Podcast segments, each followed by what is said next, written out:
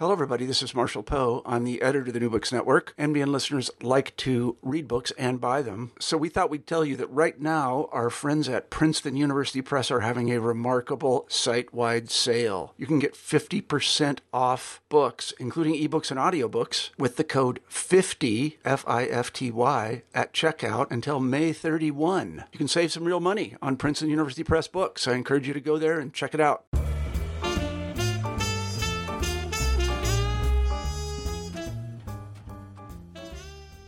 Screwed up my courage. This wasn't going to be easy. Do you believe in angels? I blurted. I instantly regretted it. My question was too personal. It was none of my business. Time slowed in an instant to an horrific crawl. I was biting my tongue when Dogger replied, Yes, I do, most assuredly. They're invisible, of course, but we humans know them as thoughts. Somewhere, a corner of the universe clicked into place and the day brightened.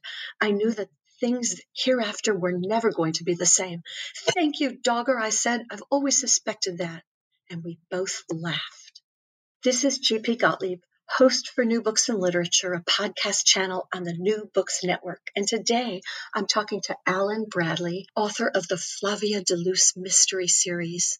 My opening quote is from his latest, Golden Tresses of the Dead, but I've read them all.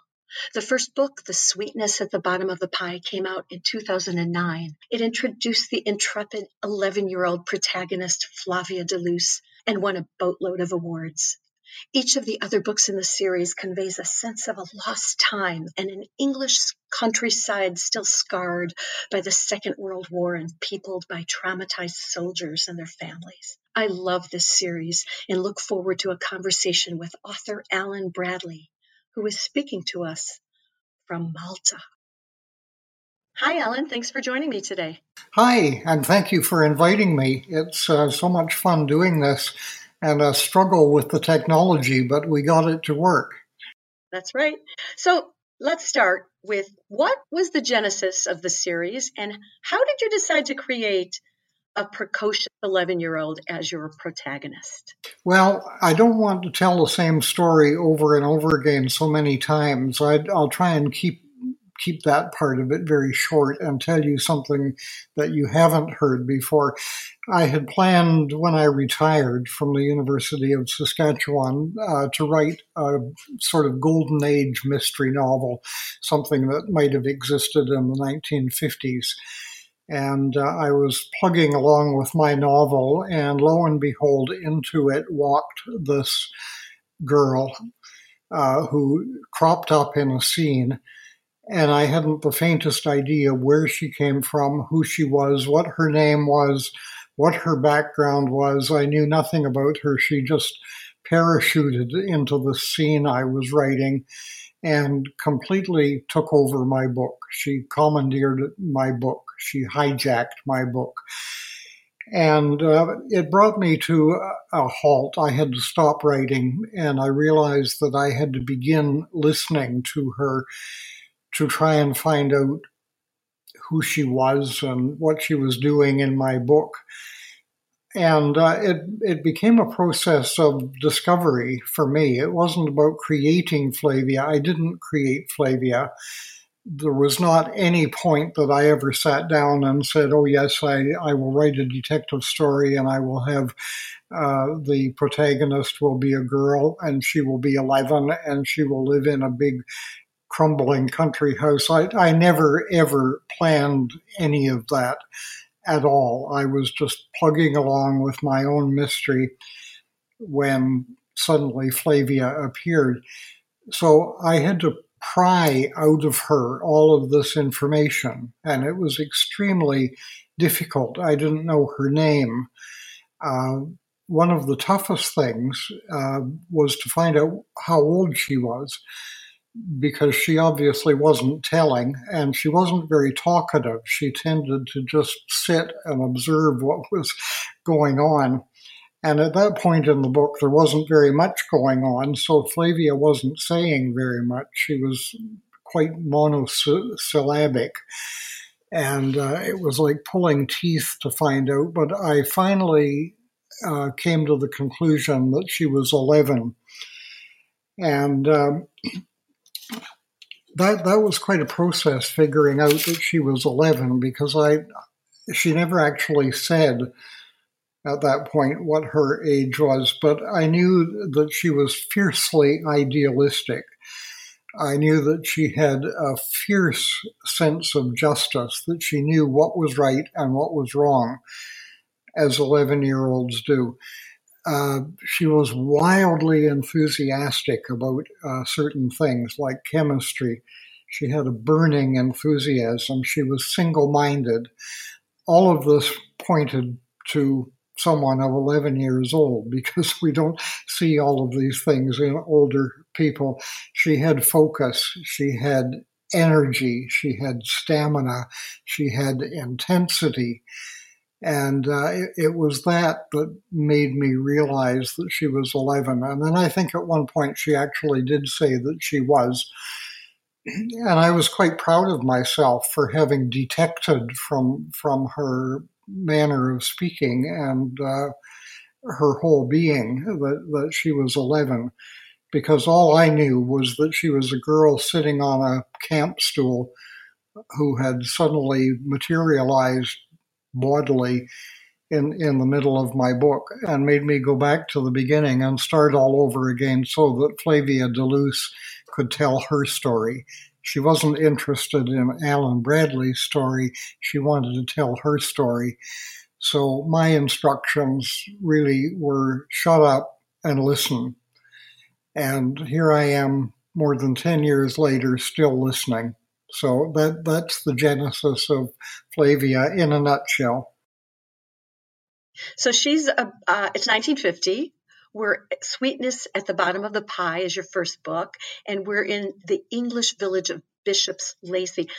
I understand you were probably about that age around that time. Did you glean anything from your own childhood? I, I think I was. I, I think uh, a lot of Flavia's enthusiasm and idealism um, were probably tapped into my own interests at that age. I know that 11 was very special when you begin to discover the world around you and uh, physics and wonderful things. You know, what kid in those days didn't read Ripley's Believe It or Not? You're sitting up in bed at night and just agog at all the wonders of the world.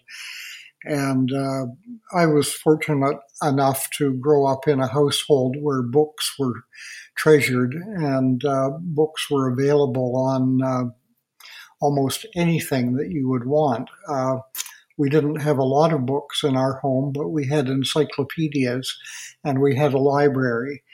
And uh, libraries and encyclopedias have always been of extreme importance to me. I collect them now. I have a weakness for old reference books. I have Whitaker's Almanac for 1948 and 49 and 50 and uh, uh, I have various encyclopedias and uh, whatnot. Of you know, if if 1950 ever comes back again, I've got it made.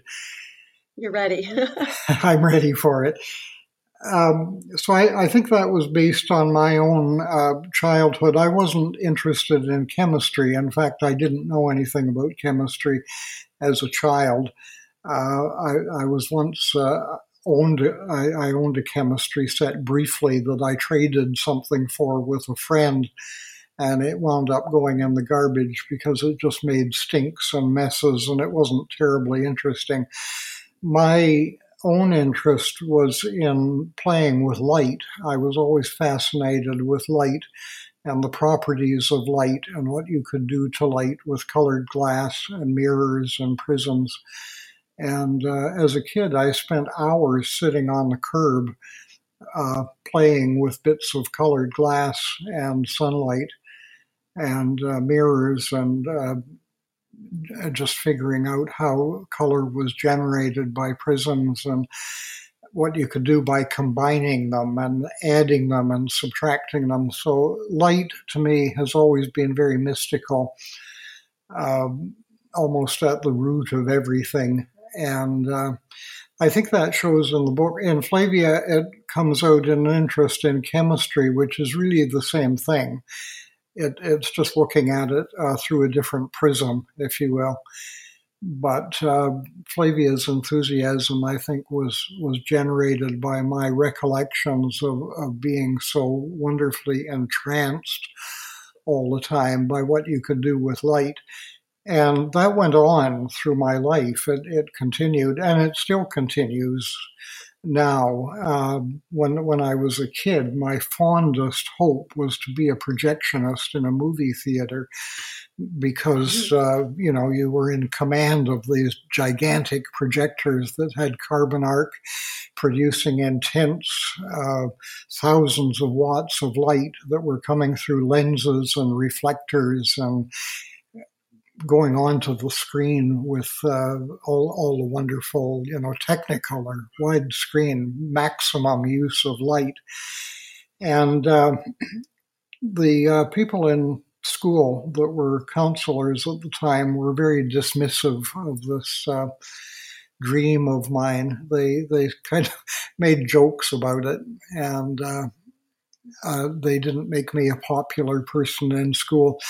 When I did begin to work, I started in radio broadcasting, uh, and I went fairly quickly into television. And of course, in television, you get to play with very expensive cameras, which, which have wonderful prisms and beam splitting and uh, uh, incredibly expensive uh, light splitting prisms and everything inside them, which I loved.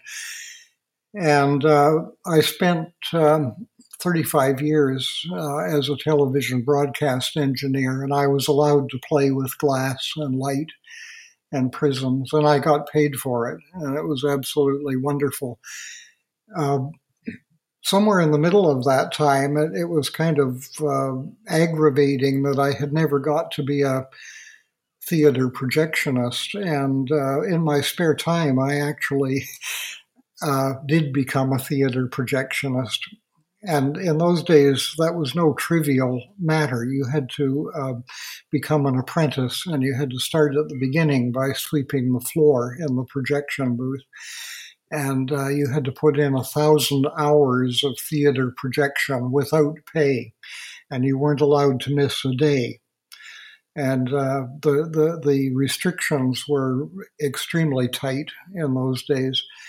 And uh, even though I was the chief engineer of a TV broadcasting station, when I finished at night, I had to go put on my apprentice's hat and I had to go out to the drive in movie theater and sweep the floors and be just a humble assistant. But my goodness, did I get to play with, with some wonderful projectors and at, at a drive in theater, they're super spotlight intense uh, so the light and the heat and the mirrors and the prisms are at their maximum in a in a drive-in theater.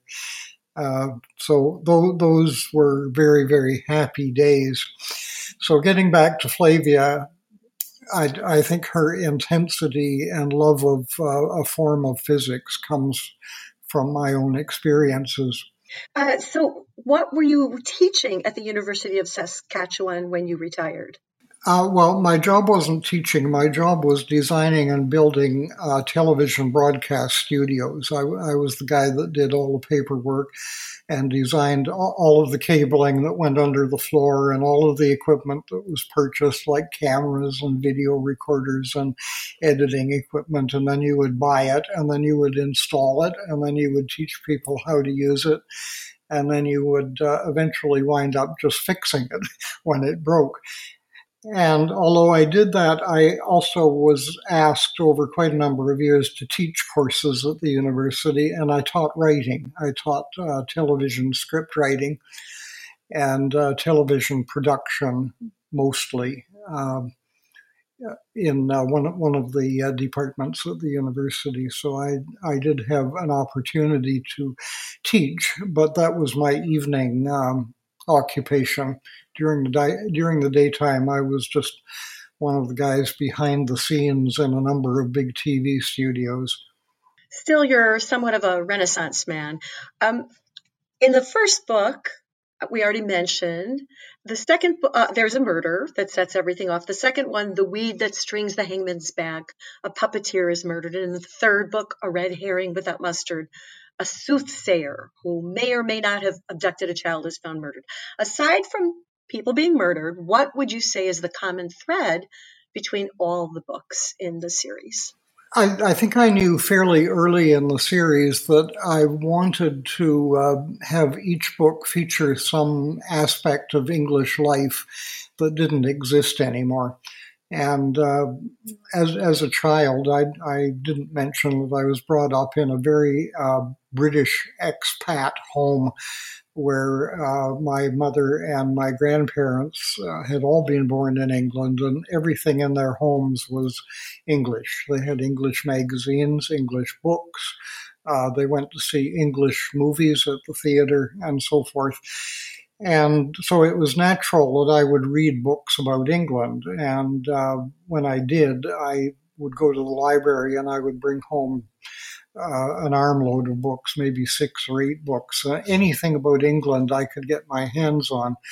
And I didn't care what it was as long as it was about England. So it could be about English poets, it could be English geology, it could be uh, English villages, it could be English furniture, it could be English village customs.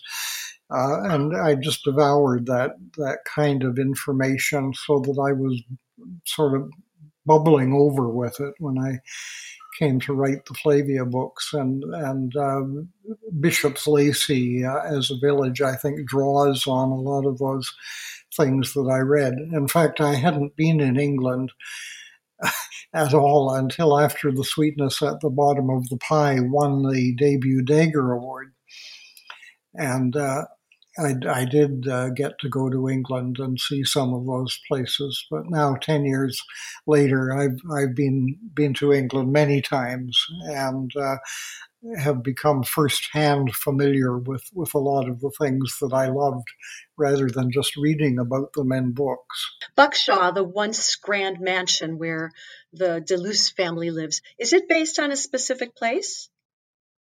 No, no, not really. It's just uh, it was indicative, I think, of of the general uh, tone of upper to middle class life in the 50s. The, the day was finished when people could own houses like that and keep them up, and they were crumbling. Uh, they had leaky water faucets and they were cold and uh, they, they were not necessarily pleasant places to be. They were very romantic, but that was about it. Tell us about Flavia's parents and sisters. Well, Flavia's uh, father in the first book, Colonel De Luce, is a retired army man, and uh, he has been scarred in so many ways. He has lost his wife, Flavia's mother, uh, who was uh, a very young and a very vivacious and a very intelligent woman, and he's lost her under tragic circumstances. Uh, he also has a horrendous uh, history in the military. He has experienced things that most people couldn't imagine. And he's been left with this crumbling country house and three daughters. And in the face of that, he has retreated into his stamp collections, and his whole world uh, has become really nothing more than these pretty little bits of colored paper, and he spends most of his time, uh, to the detriment of his children, uh, fiddling and arranging his stamps. Uh, Flavia's mother, as I say, does not appear in any of the books except through Flavia. And uh, Flavia often has intimations when, when she realizes that she's behaving in a certain way that this must be what my mother was like, and she's never known her. So it, it's interesting to see Flavia discover uh, her mother through her own reactions to the world. She also has two sisters, uh, Daphne, who's called Daffy, and uh, Ophelia, who is called Feely. And uh, Feely is uh, about 17 in the first book, and Daffy is about 14. So they're both older than Flavia. Uh, the the oldest, uh, Feely, is obsessed with her own image in the mirror and spends most of her days and nights examining her complexion. Uh, and is interested in nothing except music. She's she's a, a very very very accomplished uh, pianist, and uh, she performs quite often in the village and and plays a lot of music at home. And uh, Daffy has also retreated into books, and I think you can see that each each one of the daughters has retreated into their own world even though they live in the same house, they live in different universes. Flavia into chemistry, Daffy into books, and uh, Feely into music, and her own reflection in the mirror. The superstitions that you allude to, as an example, in The Golden Tresses of the Dead, where do you come up with those kind of things? I think those are all real um, instances from English folklore. There's a lot of material on, on village beliefs and uh, folk customs and so on. And uh, Mrs. Mullet, the cook in the books, is a great fount of knowledge when it comes to superstitious because she is superstitious and she knows a lot of the folklore. Uh, she also believes a lot of it. Uh, so she's a, a bit of a, uh, another worldly character in one way, but in another way, she's extremely practical about life. And Flavia learns a tremendous amount by talking to Mrs. Mullet and uh, also by snooping on her. So uh, she she is one of one of the most important characters in the household is Mrs. Mullet. The other one, of course, is Dogger, who is uh, father's uh, former butler, sometime gardener, sometime handyman, and former army companion, uh, who has a very very special place in Flavia's life. His role plays over the course of the books. I found him fascinating. Right now, in the towards the end, he's Flavia's sleuthing partner. Yes, yes, he is. Uh, Dogger has a somewhat mysterious background. He, he Flavia knows that uh, he has been in the army at some point, that he was a prisoner of war with her father at one point. Uh, but she doesn't know a lot about the rest of his life, and Dogger doesn't dwell on his former life for two reasons. One of them is that he's very reticent. Uh, he doesn't talk about himself. And the other is that he suffers uh, occasionally from what they now call PTSD, and which in those days they called shell shock. And uh, he's not really in touch with uh, a lot of his former life, or at least not all of the time. So he says very little about it, but we get clues throughout the books about the things that Dogger knows about. And uh, he has some of the most remarkable uh, accomplishments and uh, wonderful, just wonderful things that it turns out he's quite familiar with them, whether it's uh, um, brain surgery or whether it's lock picking. Uh, Dogger seems to have been there and done that. He's truly a wonderful character. Can you talk a little bit about your process of beginnings, middle, and beginnings and finishing another book? I usually um, decide on what the theme is going to be. Um, of the book. I don't know who the characters are, but I, I know which uh, particular aspect of British life I want to focus on. Uh, the last book, The Golden Tresses of the Dead, for example, uh, had uh, quite a bit to do with the London Necropolis Railway, which was a railway for dead people. Uh, which actually operated in London during the Victorian era and right up until during World War II.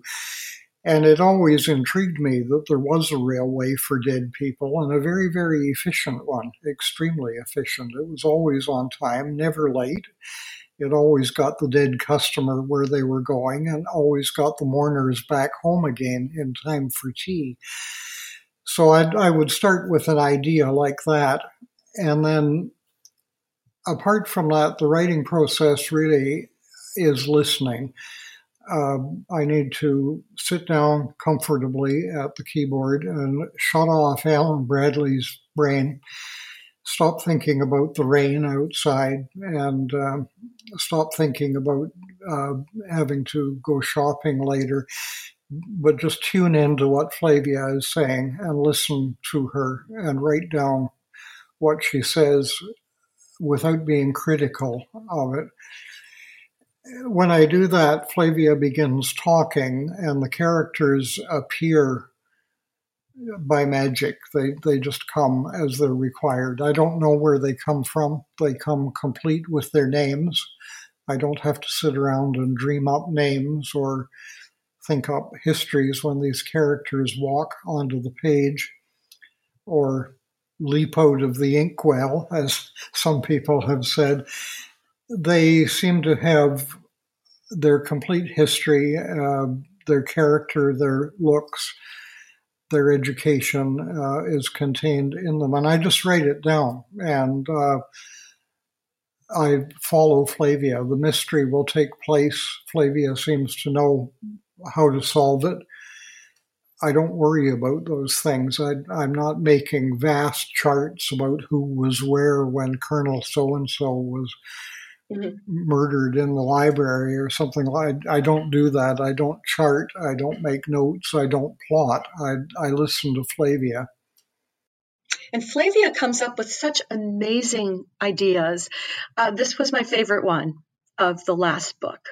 She says she figures out that to win someone, quote, you find their greatest charity, which will then be their greatest weakness. Where'd that come from? That comes from Flavia. That's Flavia's uh, uh, Flavia's opinion. I I don't remember ever thinking that myself. Uh, I don't know that I would think that, or even that I'm capable of thinking that. But that that is something that came direct from Flavia's soul. So I have to take it as uh, sacred when she says things like that. That it's coming from some source that is beyond me, certainly uh, perhaps perhaps beyond Flavia. I I don't really know, but I I do know that it's that it's sacred, and uh, you have to honor that in writing. You have to be very very careful not to uh, do anything that would dishonor that kind of material when it's entrusted to you. So, what are you working on now? I'm actually taking a well earned sabbatical right now. I have other other things that I'm very interested in in writing. I I hope to achieve other things besides the Flavia books, and uh, so I do a lot of reading and uh, studying and note taking and uh, do interesting things. I go interesting places. I talk to interesting people. And uh, all of it somewhere will find its place in one book or another, which I have no idea at the moment. I just go along and enjoy the ride. Are there lots of interesting people there on the Isle of Man? Yes, yes, there are. The Isle of Man has a fabulous history. There, there are. Uh, it, it goes back. Uh, it's an ancient. Goes back to the Stone Age, and uh, there are wonderful castles here and uh, people who were imprisoned in them in the Middle Ages. And uh, King Arthur, the King Arthur legends have uh, certain followers in the Isle of Man. Uh, there are people who claim that the Holy Grail is here. And who knows, they may be right but uh, you can just, uh, if you've lived somewhere else, you can go around the Isle of Man with your jaw hanging open uh, in awe of the absolutely gorgeous scenery. Mm. Thank you so much, Alan Bradley, for talking to me today. It was just a pleasure. Well, thank you for inviting me. I'm glad you thought of uh, asking me, and it's been great fun talking about it. And uh, thanks for the great questions. You've really pried a lot of information out of me that I've never told anybody before. and thank you for joining me. Again, this is G.P. Gottlieb, author of the Whipped and Sipped Mystery Series. And host for New Books and Literature, a podcast channel on the New Books Network. Today I've been talking with Alan Bradley, author of the Flavia de Luce Mystery Series. If you enjoyed today's podcast and would like to discuss it further with me and other New Books Network listeners, please join us on Shuffle. Shuffle is an ad free, invite only network focused on the creativity community. As NBN listeners, you can get special access to conversations with a dynamic community of writers and literary enthusiasts. Sign up by going to www.shuffle.do forward slash NBN forward slash join.